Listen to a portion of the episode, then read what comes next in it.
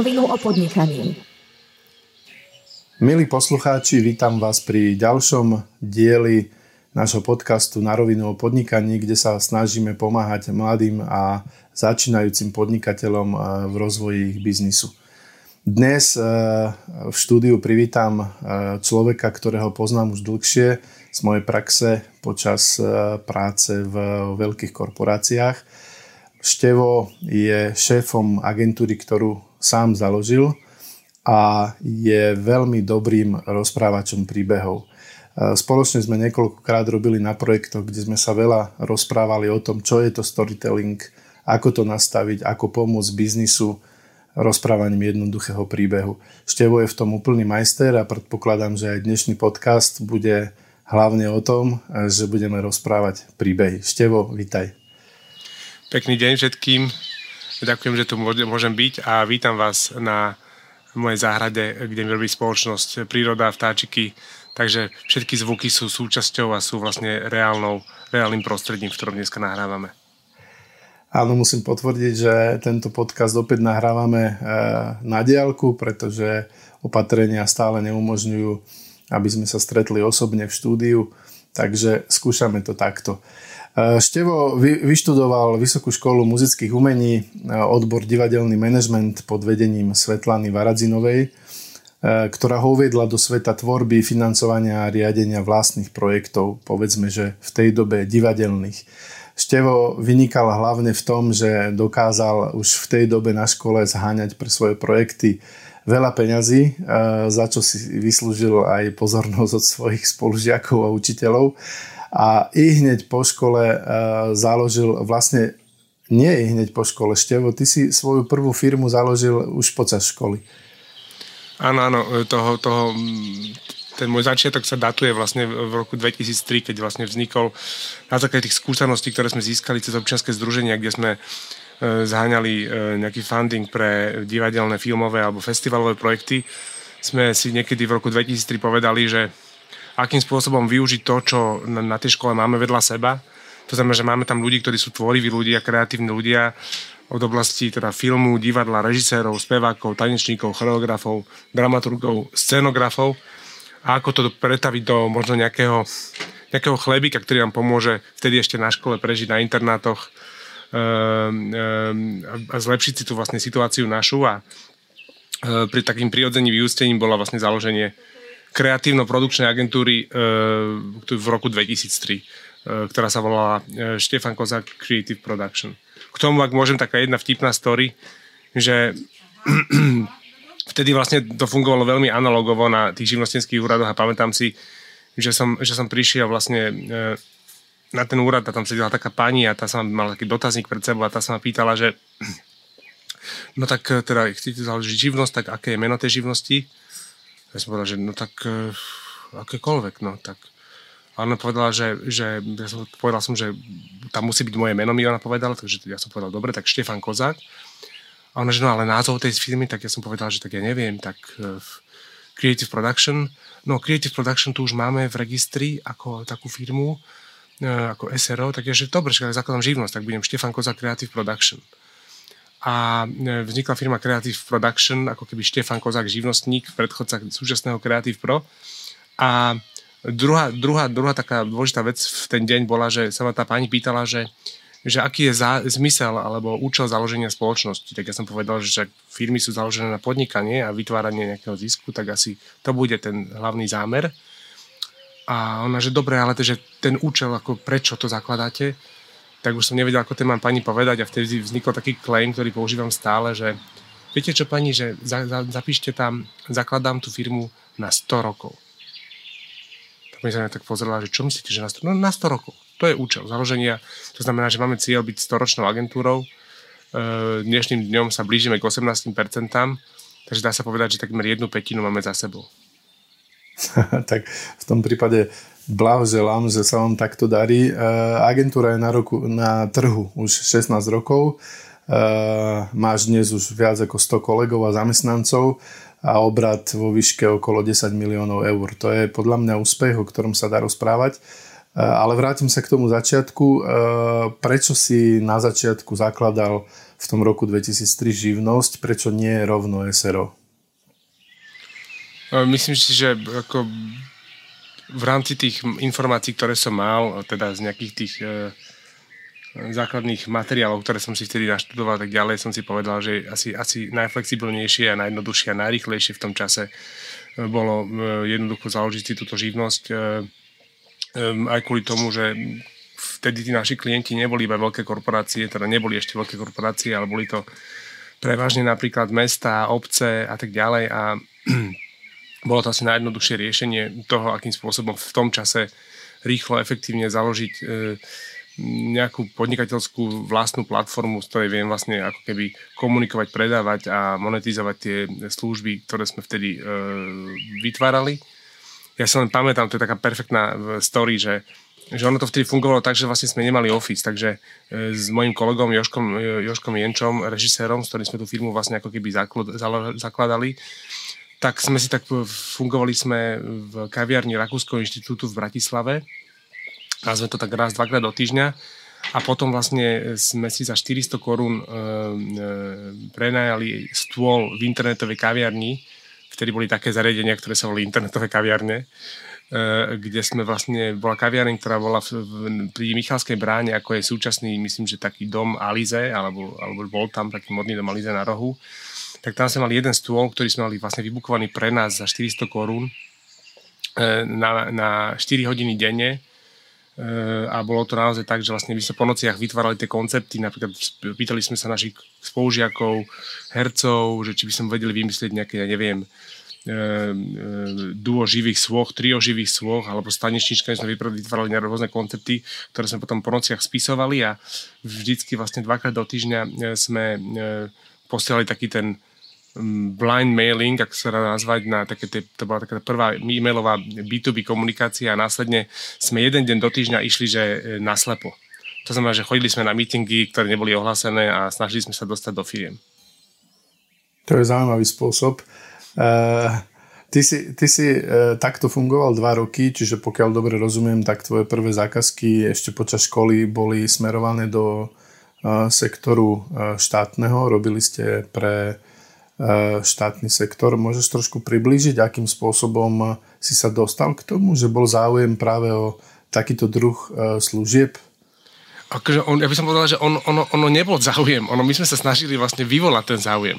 A ja by som to možno troška opravil, že my sme nikdy nerobili akože v zásade pre štát. Hej? My sme vtedy vlastne zistili, že, že, že väčšina napríklad miest má svoje pravidelné slávnosti, trhy, ktoré, ktoré organizuje. Hej? To znamená, že či to boli mestské slávnosti a tak ďalej. A vlastne na tých mestských slávnostiach boli vždy nejaké stage, boli tam nejaké programy, koncepty a tak ďalej tak sme si povedali, že ide OK, takže ideme si v rámci toho niž, niž trhu, toho, čo vieme, byť ako, robiť ako kreatívna produkčná agentúra, e, hľadať si to a vytvárať si pre nich produkty, či to boli predstavenia, choduliary a tak ďalej, rôzne shows. A, a e, tam sme sa snažili dostať na tieto veľtrhy, jarmoky a tak ďalej. Takže vlastne vtedy e, to boli skôr také, že mesta a obce, tí naši klienti ale úplne prvým klientom, e, dokonca nebol ani mesto, ani obec, ale takým prvým vážnym klientom bola, boli reálne korporácie. To musím povedať, že my sme rozoslali asi, asi, asi 1500 mailov Uh, a to sme celé boostovali každý, každý deň, teda nepožívali sme žiadny tool, ani MailChimp, ale robili sme to fyzicky. CTRLV, e-mailová adresa poslať. Uh, a tým prvým klientom, ja na to nikdy nezabudnem, bol uh, Avion Shopping Park. A vtedy vlastne to bolo úplne novo vznikajúce centrum a my sme tam prišli a uh, a teda zaklopali sme, to boli tie blind meetingy, zaklopal som teda dobrý deň, nech sa páči, mali sme taký, takú brožúru, ktorá sa volala, že ponuky do ruky. A tam sme zaklopali, teda otvorila taká pani, povedali sme, že ideme za, za marketingovým e, riaditeľom tá sa na chvíľku objavila, že čo tu chceme, kto sme. My sme povedali, že máme toto, vieme robiť toto, e, takéto, takéto show, sme taká kreatívna produkčná agentúra. Pani povedala, že zobrala si materiál, že dobre, dobre, ďakujem, choďte, zatvorila dvere a asi za 30 sekúnd ich znova otvorila a vybehla za nami. Že počkajte, počkajte, vy máte živé sochy, takéto veci? Uh-huh. No tak čo by ste vedeli robiť v avione?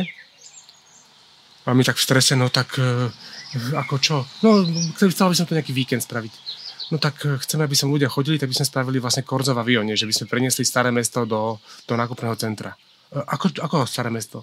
No, že by sme vytvorili živého čumila, že by sme vytvorili vlastne tú živ, ži, hlavičku s Napoleónom, ale živým Napoleónom, živého šonera náciho, ktorý by ľuďom rozdával nejaké, nejaké, nejaké kupóny alebo nejaký engagement e, obchodný.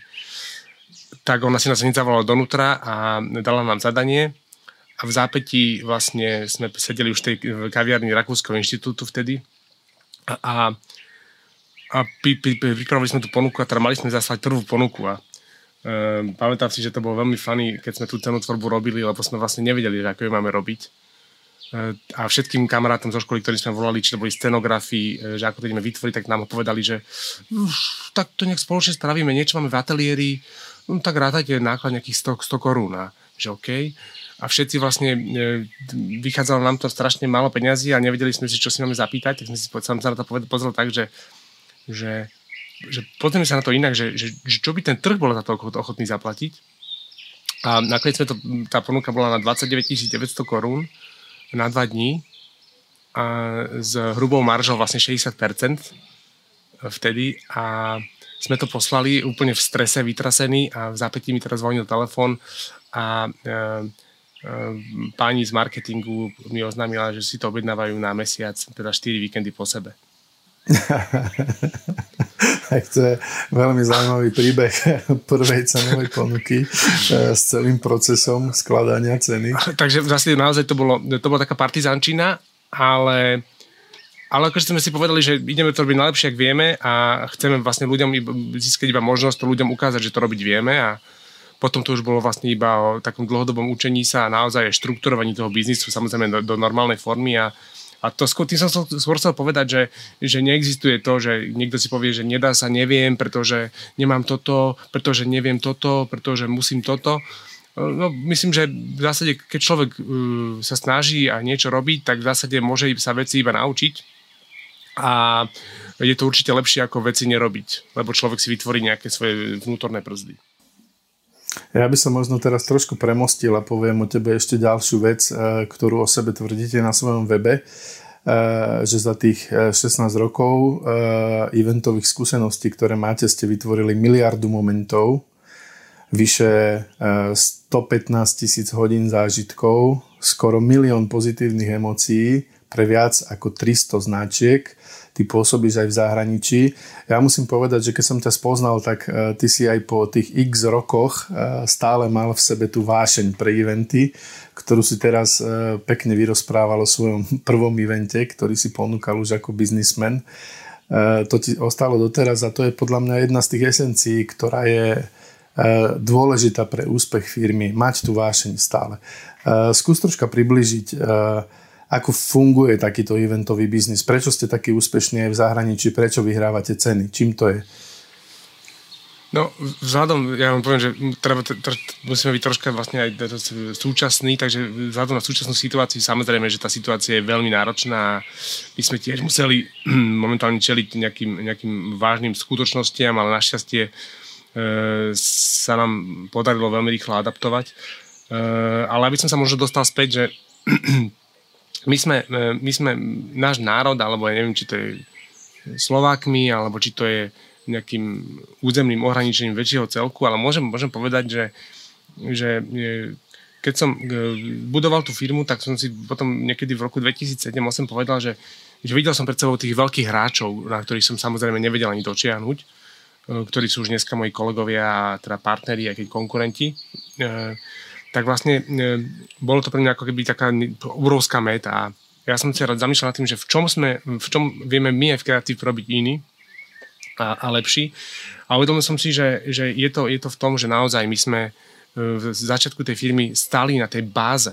To znamená v tom úplnom základe, že my, my ten biznis nekopujeme a neposúvame ďalej. My nie sme sprostredkovateľ, my ho tvoríme. V tej úplnej podstate základnej, bazálnej, či to je režia, dramaturgia, kreatíva, e, my to tam celé vlastne produkčne aj, aj tvorivo, ideovo vidíme. To bola prvá vec. A druhá vec bola, keď som rozmýšľal, že ako teda sa stať lepším medzi tou súčasnou konkurenciou, tak som si povedal, že je, idem von. Idem von a je, keďže som vlastne v mojej, mojej základ, v mojom, základe alebo po svojej mamke e, ako keby Mantákom alebo Karpatským Nemcom, tak som sa, tak som sa vybral, vybral uh, do, do Nemecka uh, a neskôr do ďalších krajín, kde som chodil na také malé veľtrhy, ako keby eventové, a, alebo následne kontaktoval také rôzne globálne veľké agentúry, uh, kde sme začali si ako keby, nie, nepoviem, že samoučelne, ale začali sme si vytvárať nejaké veľ, veľké connections s medzinárodnými partnermi. Uh, a na základe toho vznikla taká jedna z, z takých, by som povedal, zásadných USP, ktorá ma vždy naučila to, že keď som vyšiel von za tie naše hranice, e, alebo za hranice toho nášho lokálneho poznania a nech som mohol byť akokoľvek dobrý, tak e, som dostal vždy zo pár lekcií tam vonku a vracal som sa vždy s takým obrovským batohom pokory. A to ma vždy naučilo k tomu, že, že, že nie, ad jedna nie je nič staršie ako včerajší úspech. A, a dva, e, že naozaj verím v to, že tá drávosť je dôležitá, všetko je dôležité, ale dlhodobo verím v to, že, že to, čo naozaj odzbrojuje, je tá pokora. Nie, nie, nie je to, že sme majstri sveta a búchame sa do prs, e, aby to každý videl. Áno, toto je aj moja skúsenosť e, z biznisu. Človek sa učí niečo nové a musí to robiť s pokorou keď ideš do toho s tým, že si najlepší na svete, tak sa asi už nič nové nenaučíš od ľudí okolo seba, takže je to určite veľmi dôležitá vlastnosť do biznisu. Ja by som trošku premostil zase ešte inde števo. E, veľa malých firiem, ktoré začínajú, tak rozmýšľajú o tom, ako bude vyzerať ich logo, aký názov si dajú, e, čo budú nejaké prvé veci, e, ktoré budú potrebovať. Možno málo kto zaradí do toho svojho mixu marketingového aj nejaké eventy alebo podujatia. Mal by si ty nejaký recept, e, ako pracovať s týmto, keď si malá firma? Recept určite nemám, keďže hovorím, že vždy všetko, čo, čo, v živote robím a keď plánujem a učím sa, tak mám to založené teda tak, že samozrejme sa snažím učiť aj od ostatných niečo, ale mám najradšej takú tú learning by doing. A v rámci tej skúsenosti môžem povedať, že, že mm, tým, že ja verím v takú tú, tú autenticitu toho, toho produktu alebo tej služby, to znamená, že pokiaľ má naozaj človek dobre nastavenú, alebo tá firma mala dobre nastavené to, že prečo e, tento produkt ide vytvárať a komu ho chce ponúkať a prečo si ho ten človek vlastne má chcieť kúpiť a v čom je, v čom je možno, že iný ako tí, tí ostatní e, konkurenti potenciálni a prečo si vyberú ten produkt, tak z toho vlastne možno, že treba vždy vychádzať, pretože nikdy e, vytvorením daného super webu e, a jeho perfektnom nastavení v rámci, v rámci neviem, e-shopov a, a SEO a optimalizácie značky, to neznamená, že, ten, že, ten, že ten, tá, tá firma bude funkčná. Takže ja vždycky by som začal naozaj na tom, na tom produkte e, ako takom, alebo tej službe, tej segmentácii. A to, ako ju komunikovať, že, že čo, je, čo je ten najlepší komunikačný mix, no tak záleží od toho, že či chcem byť dobrým lokálnym dodávateľom alebo miestnym dodávateľom alebo celonárodným dodávateľom alebo chcem pôsobiť pre viacero krajín alebo chcem byť dokonca globálnym dodávateľom tej služby alebo značky. E, a tá komunikácia dneska, dneska nám to, tá doba troška zrýchluje, že, že, že to, to myslenie tých ľudí. To znamená, že tak ako keď to poviem, opäť to poviem na svojom príklade, že, že keď sme začínali, tak sme samozrejme, že sme si robili tú základnú komunikáciu toho, aby sme boli viditeľní, to znamená, že mali sme svoje, svoje weby, vytvorili sme si svoj web, vytvorili sme si vtedy zápis v, v zlatých stránkach, to fungovalo nie, offline, nie online, ale offline. A a považovali sme to za nejaký dobrý kľúč, vytvorili sme si nejaké produktové letáky a tak ďalej, ktoré sme rozposielali vždycky e, v štandardnej dobe. Ale potom som zistil, že, že skôr som sa na to pozeral zle, že možno čo je lepšie, sa vždy pozrieť na to, že ako sa ten klient správa, čo očakáva. To znamená, že keď sme zistili, že ten klient očakáva to napríklad tie mesta a obce, že konajú sa tie ich miest, mestské festivaly, trhy, jarmoky, slávnosti v nejakých obdobiach, to znamená, že niečo sa dialo, konalo v lete, niečo zase, keď boli vinobrania na jeseň, zase potom prichádzali Vianoce, nejaké Vianočné trhy. Vlastne podľa tých období sme si potom nastavili aj tú komunikáciu. Komunikáciu na nich v zmysle teda často, čisto e, na, na priame produktové letaky, ktoré komunikovali napríklad ten, tú danú show, alebo ten daný event, alebo konkrétnu udalosť, ktorá sa blížila. Aby som bol ale konkrétny, nech tu zase iba nerozprávam nekonkrétne, E, takže späť k tomu, no pokiaľ mám dobrú, dobrý produkt a službu a teraz chcem naozaj komunikovať to, e, viem komu tým komunikovať, tak asi pre mňa osobne už v dnešnej dobe je e, nastaviť si tú svoju online prítomnosť tak, aby či sú to profily na sociálnych sieťach, nielen aby boli, ale aby boli spojené s tým, akým spôsobom sa ten, ten obsah toho, čo tvorím, šíri. To znamená, že dneska ľudia aj hľadajú autenticitu, takže je veľmi, veľmi dôležité sú práve takéto podcasty, ako keby blogy, videoblogy, kde človek tú svoju značku vie dlhodobo komunikovať, alebo možno aj ten reason why, prečo to robí. A to sú pomerne to nie sú veľké náklady alebo prostriedky na tú komunikáciu, je to dôležitý základ, ktorý e, sa pravidelným opakovaním ako keby stáva súčasťou toho online nového prostredia e, a tým pádom sa potom dokáže ako keby zaradiť medzi, medzi tú digitálnu prítomnosť tých konkurentov alebo značiek, ktoré sú na tom trhu. A potom je to vždy to, to váženie si tej osobnej skúsenosti tých prvých zákazníkov, pretože tí prví zákazníci sú tí, ktorí vás môžu doviesť k ďalším a to potom funguje ako taká pyramída, že každý zákazník pozná približne 4 zákazníkov a ten pozná približne 4 zákazníkov a tak ďalej. A e, to znamená, že keď tento treatment zákaznícky a tá skúsenosť sa dokáže, dokážete šerovať ju a teda posúvať ďalej, E, cez tieto napríklad dneska už veľmi jednoduché online, online, online riešenie, sociálne siete a podobne, tak vtedy toto riešenie môže fungovať. A samozrejme potom už keď vy si vytvárate e-shopy a tak ďalej, tak na to sú tu už dneska e, makači, ktorí, ktorí vedia automatizovať mnohé kroky, e, retargetovať vlastne očakávania a požiadavky zákazníka tak, aby tí zákazníci pri vyhľadávaní služieb, ktoré, s ktorými majú pred, predtým dobrú skúsenosť alebo ktoré predtým vyhľadávali, e, vždycky videli aj vás.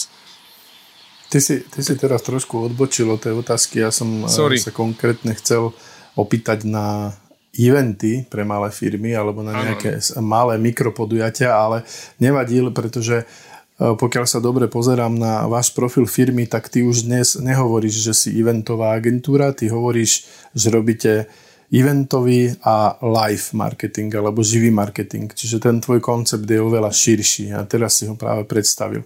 Čo si ešte predstavuješ alebo čo si máme predstaviť pod tým pojmom živý marketing? Pod tým, mm, tento pojem som si vynesol v roku 2009 ešte z, z Nemecka a e, alebo to vnímanie toho, tej, tej komunikácie, pretože vlastne event ako taký, e, to, že ho zrealizujeme a to, že ten event management funguje, keď teda môže byť teda e, aj offline, teda živý event, tak vlastne e, je v prvom rade content. Je to obsah, s ktorým vieme pracovať. Hej? A live marketing je všetko to, kde vieme priamo ovplyvňovať správanie e, cieľových skupín. A robí to primárne naživo. To znamená, že v zásade jedno, či to je tlačová konferencia, alebo či to je nejaká spotrebiteľská súťaž, alebo či to je nejaká aktivácia tej značky. Je to všetko to, čo súvisí s tým, e, s tým daným, e, daným zákazníkom a kde ho viem naživo e, komunikovať, ovplyvňovať a pracovať s ním. Live marketing zase súvisí aj s tým, akým spôsobom sa pracuje s tým kontentom. Poviem príklad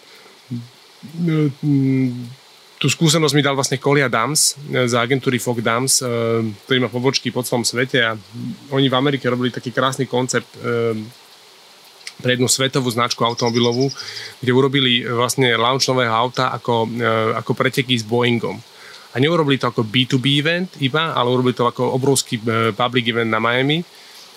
Ale už na začiatku ho plánovali tak, že ten content, ktorý na tom evente vytvoria, sa stane podkladom pre celosvetovú kampaň. To znamená, ten event už neslúži iba na danú udalosť, riadenú udalosť v čase konkrétnom od A po Z, ale súvisí s už je plánovaním, využitím toho obsahu, ktorý vytvoríme na tom evente aj následne. To sa mi páči, tento koncept. Áno, áno, e, rozumiem tomu tak, že e, vy sa už nezameriavate iba na samotné zrealizovanie nejakého eventu, ale hovoríte klientovi o tom, že ten samotný event je podkladom alebo obsahom pre jeho širšiu kampaň, ktorý môže ďalej používať.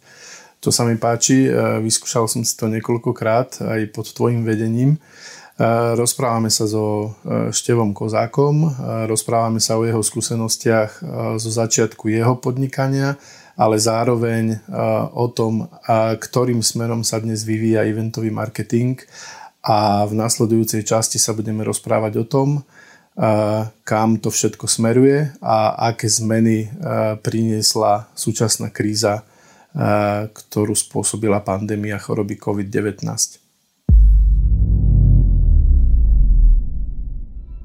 Podcast Na rovinu o podnikaní prináša dvakrát do mesiaca užitočné informácie, tipy a triky aj motiváciu pre začínajúcich podnikateľov – Súčasná zložitá situácia kvôli pandémii COVID-19 je pre mnohých z nich výzvou. Preto sme pre vás pripravili jednoduchý prehľad všetkých dôležitých informácií súvisiacich s krízou na jednom mieste. Navštívte našu stránku narovinu.online lomka výzva 2020. Ak vám tam niečo chýba, dajte nám vedieť. Radi vám poradíme.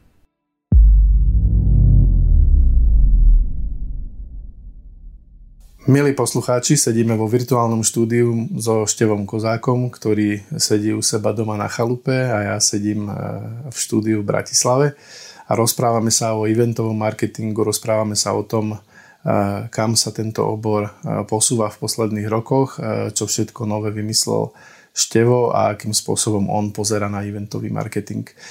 Števo, skús nám porozprávať teraz, ako vidíš budúcnosť eventového marketingu. Dnes je e, trošičku komplikovaná doba, kedy veľa firiem e, stratilo biznis, e, veľa firiem muselo zostať doma, klienti hlavne v retaili nechodia nakupovať, takže pre všetkých to je veľmi zložitá situácia. Vy ako eventové agentúry samozrejme ste ovplyvnení týmto veľmi, veľmi a by som povedal, že až na úroveň príjmov nula. Takže akým spôsobom sa ty k tomuto, k tejto situácii staviaš a ako to možno ovplyvňuje tvoje rozmýšľanie o budúcom koncepte uh, eventov, ktorý chceš robiť? No, ďakujem za túto otázku, že táto, táto, táto otázka, táto téma e, nás, nás trápi a e, vždycky vyženie z postele takmer každé ráno Eh, ja som začínal poradu eh, v marci tohto roka eh, s takým jedným sloganom u nás vo firme. Creative Pro je mŕtve. Nech žije Creative Pro. To znamená, že tá firma mm, momentálne čelí takému tomu, tomu adaptačnému procesu alebo prerodu, ktorý u nás nastal veľmi rýchlo, ktorý nebude znamenať návrat do starých kolejí, ale do nových kolejí niekedy v roku 2014 uh, som sa snažil, keď, sa, keď som vždy vnímal nejaké trendy a to, čo sa deje vo svete, tak som sa snažil priniesť, priniesť vždy nejaký taký, taký nový možno pohľad na veci aj na, na, na tieto naše slovenské, české, polské alebo maďarské trhy a, a jedným z nich bola vlastne hybridná komunikácia aj v rámci live marketingu. Hybridná znamená aj, aj, aj živá, aj onlineová.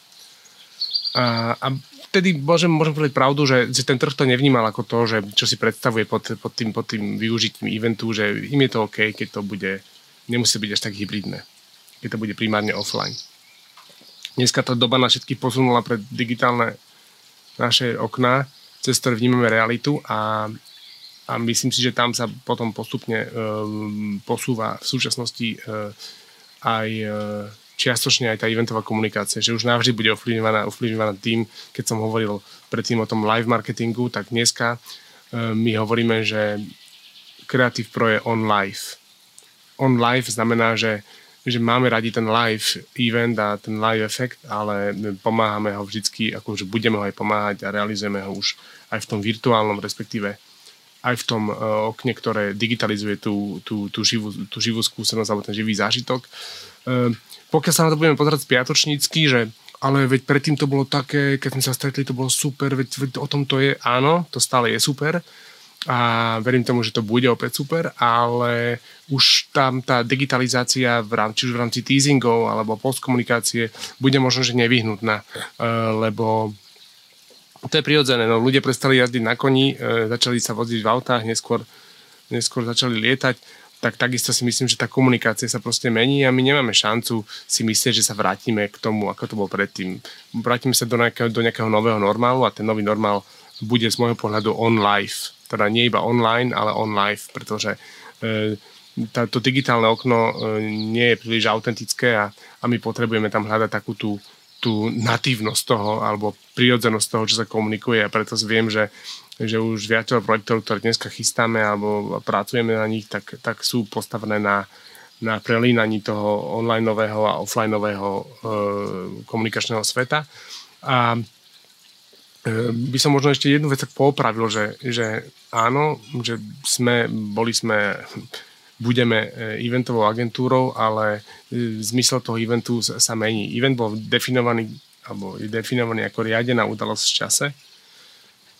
Teda riadený moment, ktorý si, ktorý si riadíme a dneska ten moment už nemusí byť fyzický. Dneska môže byť e, kombinovaný e, s fyzickým, onlineovým, digitálnym a virtuálnym a e, ten prerod je niekedy ťažký, ale ukazuje obrovskú paletu možností, ktorá vlastne nám to dneska ukazuje ako funkčné.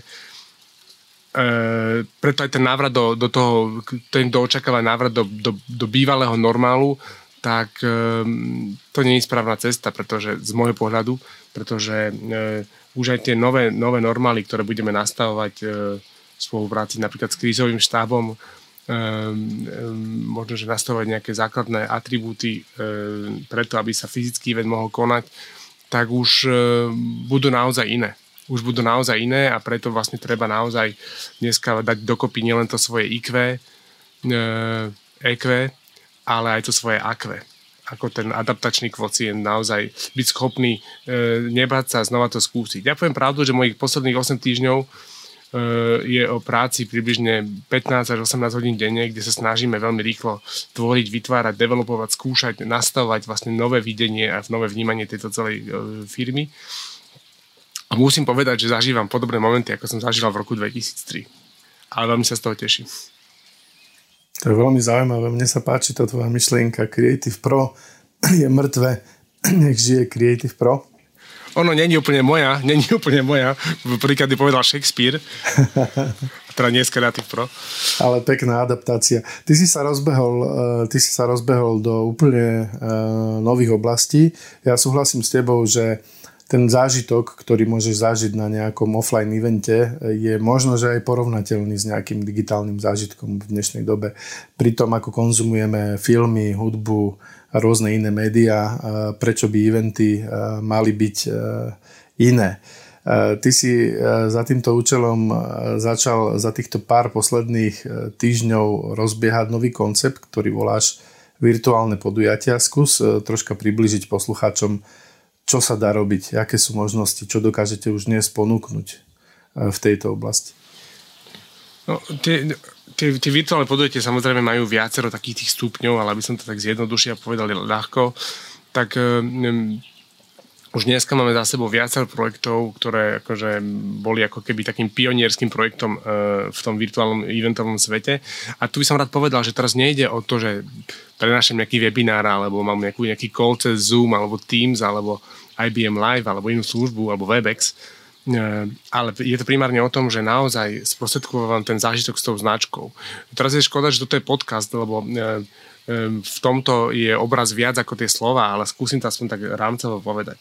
Virtuálne eventy znamená, že vytvárame virtuálne prostredia, či už vo filmových štúdiách, alebo naozaj čisto virtuálne, že nikto sa s nikým nestretáva, kde vytvárame ako keby prezenc tej značky, prezenc toho produktu, e, prepájame speakerov priamo do tohto virtuálneho prostredia e, a sprostredkováme vlastne ten zážitok v tom, v tom brandingu e, tej venue, ktorú vlastne ako keby 3D modelujeme. To znamená, že vieme tam prepájať samozrejme aj živých speakerov, ktorí sú nielen zo svojich obyvačiek, ale napríklad keď niektorí CEO e, firmy chcú byť live a hovoriť v rámci town hall meetingov pre svojich e, všetkých e, spolupracovníkov a zamestnancov, tak v tomto prípade napríklad tohto CEO alebo predstaviteľov spoločnosti berieme do nášho štúdia, kde ho snímame, snímame na green screen a následne ho prenášame do, do tohto virtuálneho prostredia, kde už vlastne je to prostredie v súlade alebo v brandingu tej značky alebo produktov alebo toho e, firemného prostredia. E, a čo je dôležité, že toto je iba ten obraz.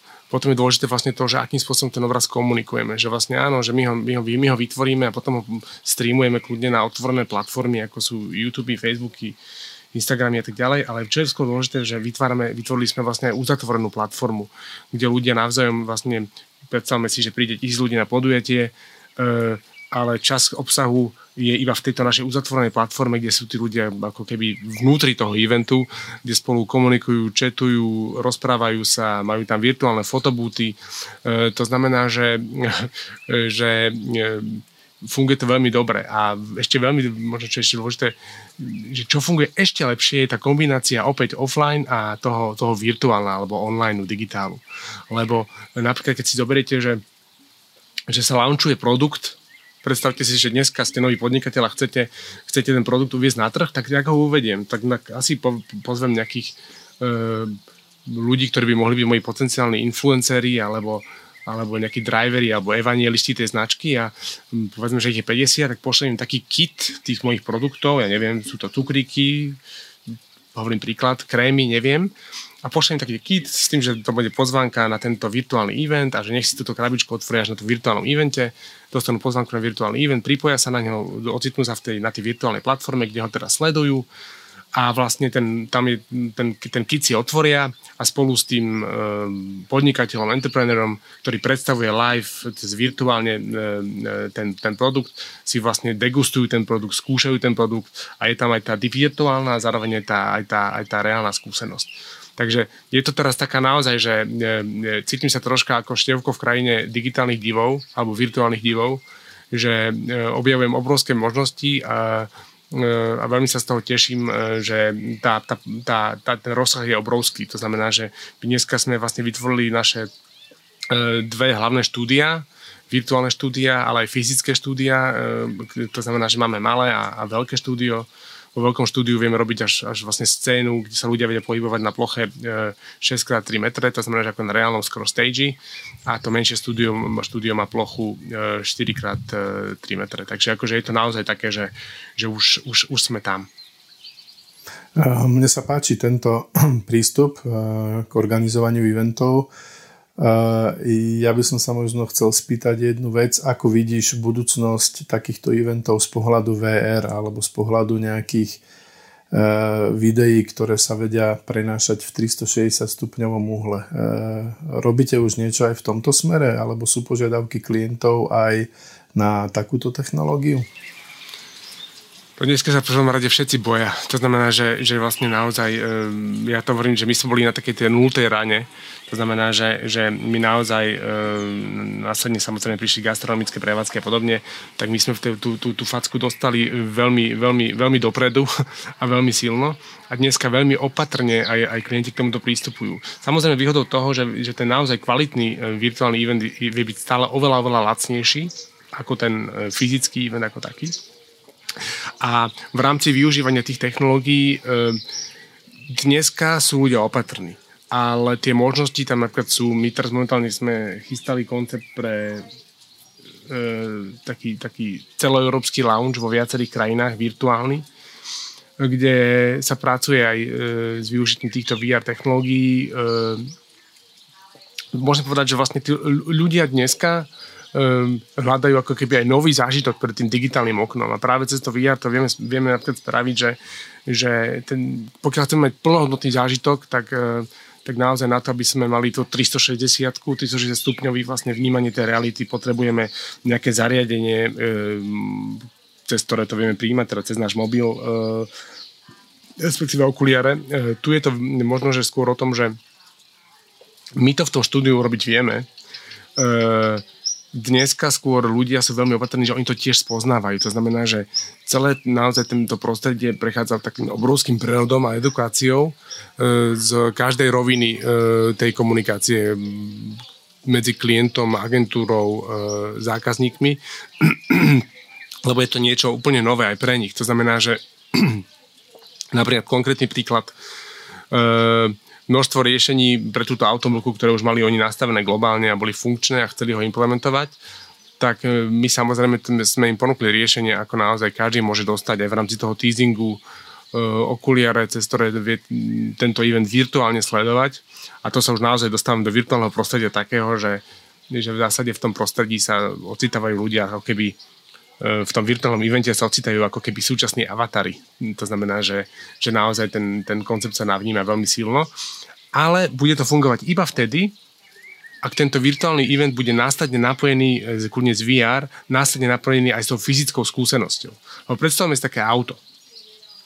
Na to by som ho vlastne uviedol na trh a ten 3D model si predstavím, predstavím si všetky jeho unikátnosti tej, tej značky a toho, toho, toho, toho, toho produktu, toho automobilu, tak vždycky na konci musí byť tá osobná skúsenosť. Bez tej osobnej skúsenosti to nemá, nemá zmysel a na to vlastne slúžia aj tie platformy, že my tam priamo potom tých ľudí, ľudí napríklad engageujeme na, na tie testovacie jazdy, aj keď vo v nejakých opatreniach hygienici a tak ďalej. Že to, že to neostáva iba v tom virtuálnom prostredí, ale vždy sa nám to už bude preklapať aj do toho, do toho offlineového.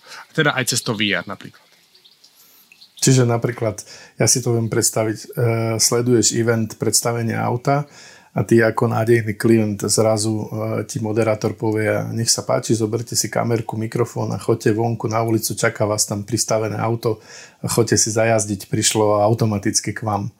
Presne tak. A práve aj táto kombinácia napríklad počas, počas, počas týchto online alebo digitálnych eventov, teraz sme mali, e, teraz bolo odovzdávanie cien e, Českej eventovej asociácie a bolo tam veľmi krásne spravené napríklad to, akým, akým spôsobom sa tie ceny odovzdávali. Všetko bolo, všetko bolo vlastne ako keby online, ale zrazu tá agentúra víťazná sedela teda niekde v parku a sledovala ten prenos a zrazu k ním prišla veľká limuzína, z nej vystúpila známa celebrita, ktorá prišla fyzicky a live, aj keď to bolo všetko to bolo online, odovzdať e, tie, e, tú hlavnú cenu. Takže dneska naozaj tie prepájania dávajú obrovskú fakt, že toľko možností, ktoré sme doteraz nevideli. Takže v zásade sa nám otvárajú také nové obzory a netreba sa toho báť, e, treba naozaj možno, že aj sa veľa vzdelávať. Ja to hovorím mojim kolegom, že že táto digitalizácia týchto zážitkov prináša to, že my nemôžeme byť iba sprostredkovateľom, my musíme mať akože naozaj hlbokú knowledge o tom, ako to technologicky funguje, aby sme boli schopní tvoriť v tomto prostredí.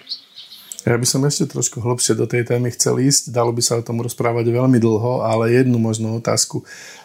Veľakrát pri týchto digitálnych eventoch mne vadí, že E, tie eventy sú e, one to many, bez nejakej možnosti spätnej väzby, ale nie v zmysle, že môžem položiť otázku cez chat, ale že sa vzájomne nevidia tí účastníci tej diskusie online.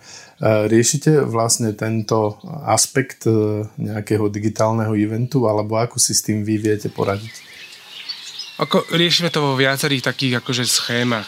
To znamená, že to znamená, že snažíme sa ten, ten engagement nastaviť tak, ako aby bol naozaj, naozaj veľmi silný, teda aby to nebolo primárne one to many, ale um, tá komunikácia bola aj spätná. To znamená, že riešime to cez to, že v prípade um, nejakého teasingu vytvárame vlastne akoby samostatný komunikačný okruh počas tohto virtuálneho eventu, kde, kde zapájame live um, buď či už vybranú alebo celú skupinu tých účastníkov toho eventu, uh, kde sa následne, keď prídu vlastne Q&As alebo sú nejaké interakcie na stage tom virtuálnom, tak my sa pripájame s tými konkrétnymi ľuďmi.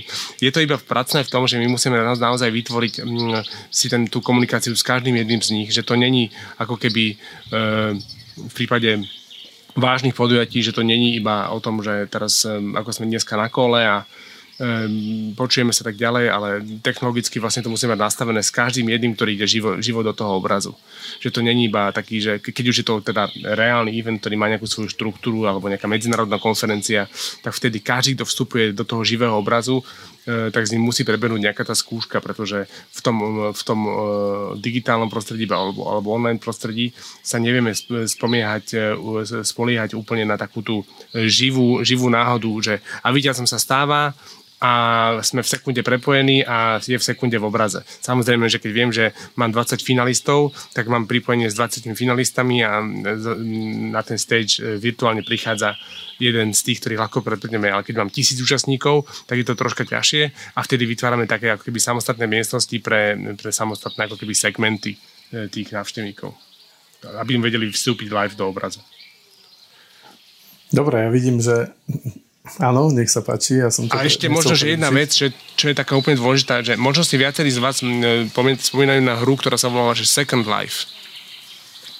Second Life bola hra, ktorá vlastne bola niečo skôr ako Facebook, ale bola to hra, kde ste si vytvorili svojho avatara a v tom avatari ste si, ste si vlastne žili. S tým, tým avatarom ste si žili v tom svojom meste. Uh, budovali ste si niečo, ale proste žili ste tam reálne ako vy, váš avatar sa volal Štefan Kozák napríklad a teda ja som chodil, zoznamoval som sa, mal som kamošov, mal som frajerky, uh, chodili sme do baru, no proste úplne zvláštna, zvláštna, zvláštna hra a vlastne, vlastne Facebook. Hej. A e, dneska už pracujeme na takom koncepte, že, že reálne naozaj e, každý vlastne vôjde do toho eventu ako, ako vlastný avatar a virtuálne sa do toho eventu dostane. To znamená, že vy na obrazovke uvidíte, uvidíte sedieť 100 ľudí pred sebou, pred, pred hlavným stageom a budete si vedieť, vedieť prepínať obraz do, do audience, to čo ste vy, alebo na ten stage. A v, v tom audience budete vidieť, že vedľa vás sedí e, človek s LinkedInovým profilom pod menom William Bendík a vy sa s ním viete priamo počas tohto virtuálneho eventu napríklad aj s ním spojiť. Ale na, ten, na, na tento Second Life virtuálny event ešte, ešte potrebujem asi pol roka vývoja, aby sme ho dokázali priniesť do sveta. Teraz rozprávame o takej budúcnosti eventov, ako to môže vyzerať. E, mne to trošku tak pripadá, ako keby sme sa dostávali do Matrixu a do niečoho, čo možno ešte pred rokom nebolo úplne jasné, že takto to vie vyzerať a teraz to už je realita. E, ja by som ťa trošku ešte potlačil a trošku zamysli sa nad tým, ako by tie eventy, ktoré robíš, mohli vyzerať o 5 rokov, 10 rokov. Kam to celé smeruje dneska, ten celý e, sektor?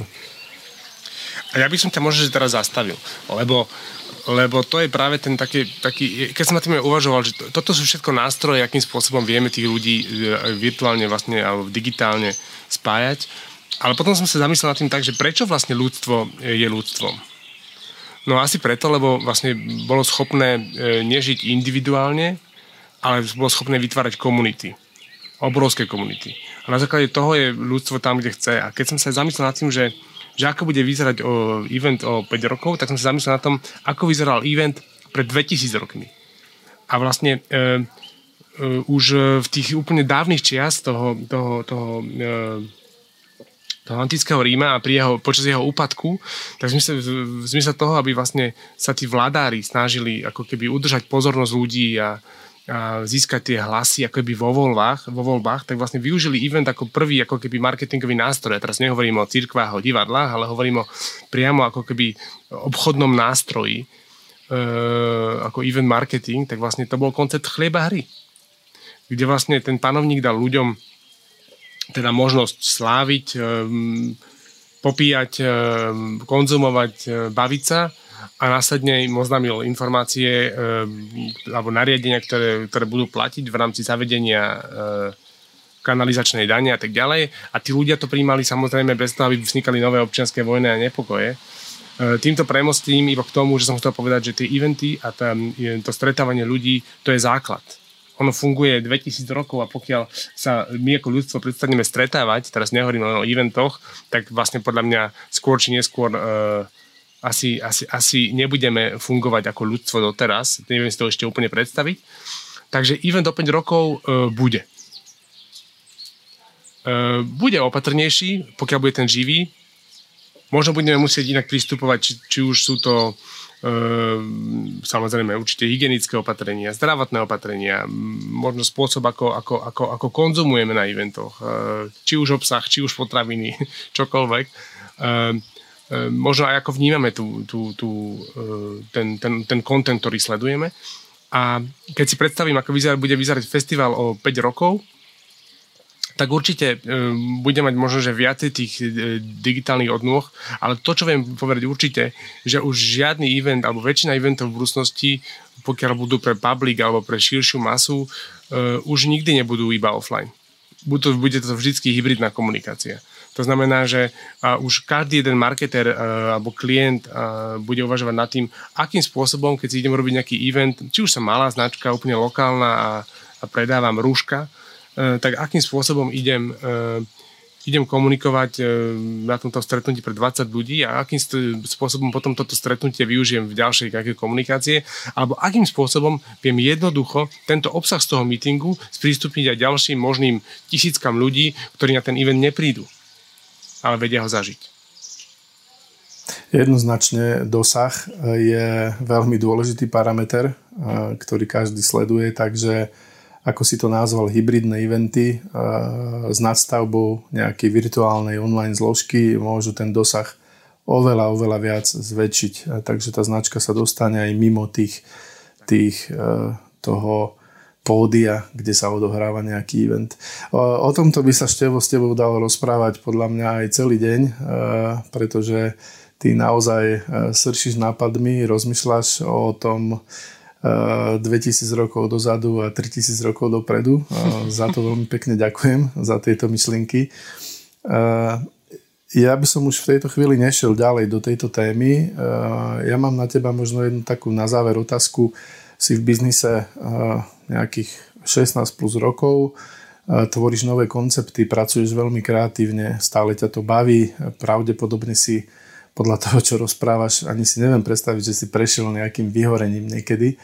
A ja by som sa ťa chcel spýtať, čo bol taký možno dozadu najviac určujúci moment v tvojom pracovnom alebo možno aj osobnom živote, ktorý si najviac vážiš a z ktorého čerpaš?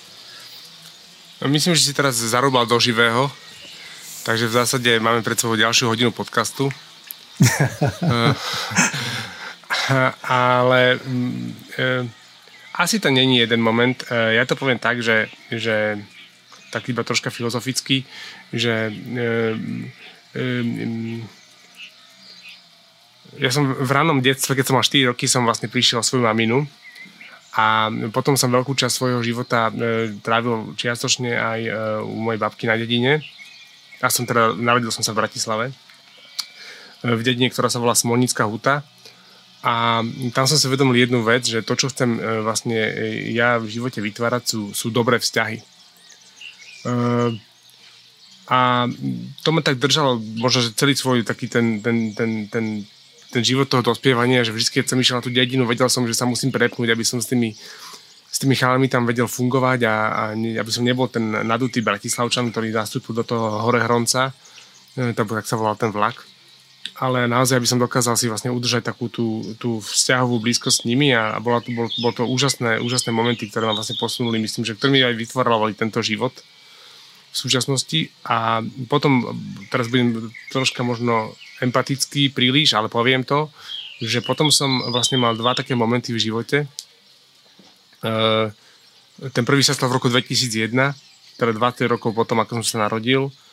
Uh, a to bolo to, že som v lete bol vlastne na takej brigáde v Nemecku, kde som uh, spoznával to vlastne, ak fungujú tie, tieto prvé takéto, že promo eventy, videl som tam, brigadoval som tam na, na nejakých uh, väčších akciách. A uvedomil som si jednu vec, že keď som sa vracal, tak vlastne sme už rozbiehali nejaké také podnikateľské ďalšie idei, ktoré sme mali. A potom prišiel taký hard stop. A ten hard stop znamenal, že ma zrazilo auto keď som sa vrátil z toho Nemecka, bol som v kome e, tej takej úrazovej asi mesiac, potom nejaký ďalší mesiac takej tej udržiavanej. E, ďakujem e, Áru, Ružinovú a všetkým, ktorí ma vtedy zachránili.